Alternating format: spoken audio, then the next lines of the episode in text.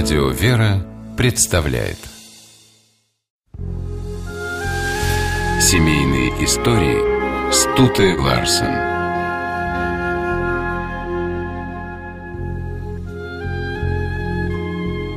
В последнее время все чаще приходится слышать о том, что браки среди молодежи быстро распадаются.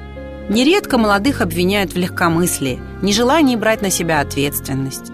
На самом деле важен не возраст. Для брака нужно созреть духовно. И тогда даже молодой человек будет готов к любым испытаниям. Юный Николай Пестов, будущий известный русский ученый и писатель, учился на химическом факультете в Московском техническом училище, когда началась Первая мировая война. Он решил, что судьба страны важнее учебы и отправился на фронт. Следом за Первой мировой в Россию пришла гражданская война. Николай вступил в коммунистическую партию, присоединился к Красной армии и воевал на ее стороне. Он был убежденным атеистом. Все изменилось в 1921 году, когда 28-летний красноармеец увидел во сне Иисуса Христа. Николай отказался от членства в партии и вернулся в Москву, чтобы продолжить обучение на химическом факультете. Параллельно с учебой продолжался духовный поиск Николая. Он посещал лекции богослова Марцинковского, благодаря которым его вера укрепилась. На этих лекциях Пестов познакомился с Зоей, студенткой химического факультета и одной из организаторов встреч с богословом. Они заметили друг друга сразу. Задумчивый молодой мужчина в военной форме и скромная девушка, круглая отличница и активистка христианского студенческого кружка. После окончания лекций Николай вызвался проводить Зою домой. И с тех пор они всегда уходили вместе. Пестов вступил в христианский студенческий кружок и стал помогать Зое в организации лекций богослова – Скоро Николай и Зоя поняли, что полюбили друг друга, но не знали, как признаться. Девушка робела перед Пестовым, красивым мужчиной и бывалым офицером, а он терялся перед застенчивой и доброй Зоей. Все решилось, когда Зоя подарила Николаю на день его ангела закладку для Евангелия, на которой были вышиты слова «Пойдем за ним».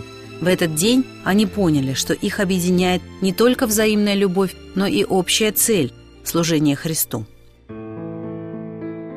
Николай и Зоя решили повенчаться весной 1923 года. Родственники не обрадовались такой новости. Невесту отговаривали выходить замуж за бывшего чекиста и военного комиссара, а сестрам жениха казалось, что из-за избранницы их брат замкнулся в себе.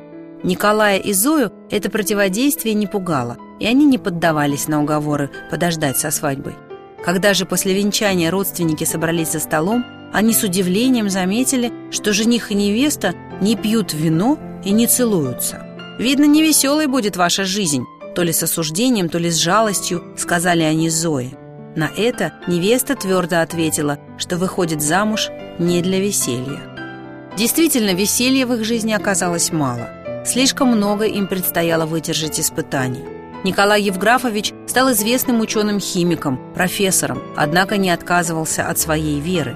Для времени самых лютых сталинских репрессий это было не только необычно, но и очень опасно. Если бы кто-нибудь узнал о его убеждениях или встречах со священниками и монахами, Пестову пришлось бы попрощаться не только со своей научной карьерой, но и с жизнью. Поэтому Николай и Зоя вели себя очень осторожно. Им приходилось прятать иконы и говорить шепотом из-за угрозы прослушивания квартиры. Зоя очень волновалась за мужа. Однако Николаю удалось избежать тюрем и лагерей. Самый болезненный удар он получил не от советской власти. В 1943 году, когда старший из троих детей Пестовых отправился на фронт, отец горячо за него молился. Почему-то он надеялся, что бомбы минуют этого веселого, доброго юношу, что он нужен Богу на земле, но в первом же бою с немцами сын погиб. Николай Евграфович, когда ему принесли горестную весть, рыдал много часов подряд.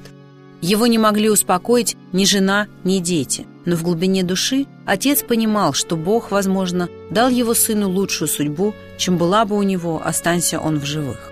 И в конце концов Пестов нашел в себе силы твердо сказать «Слава Богу за все». Позже в книге «Жизнь для вечности» он излил свое горе и открывшееся ему ощущение полного доверия Богу. Эту книгу он посвятил погибшему Коле. Потеря сына потрясла и Зою. Она долго не могла оправиться от постигшего ее горя, но все равно не опускала рук и продолжала заботиться о муже и двух оставшихся детях. Зоя помогала Николаю и в его писательской работе. Она вычитывала рукописи и напоминала случаи из их семейной жизни, которые можно было бы использовать в качестве примера, ведь в своих книгах Николай Евграфович часто делился собственным опытом христианского воспитания.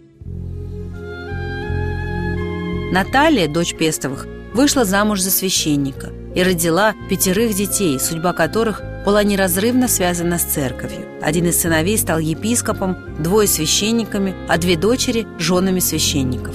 Все они с нежностью вспоминали своих дедушку и бабушку, их горячую любовь и искреннюю заботу. Николай и Зоя Пестовы смогли не только выдержать все испытания судьбы, но и воспитать в православии троих детей, а потом внуков.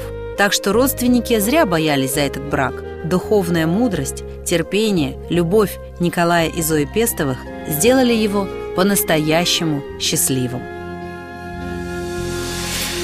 Семейные истории –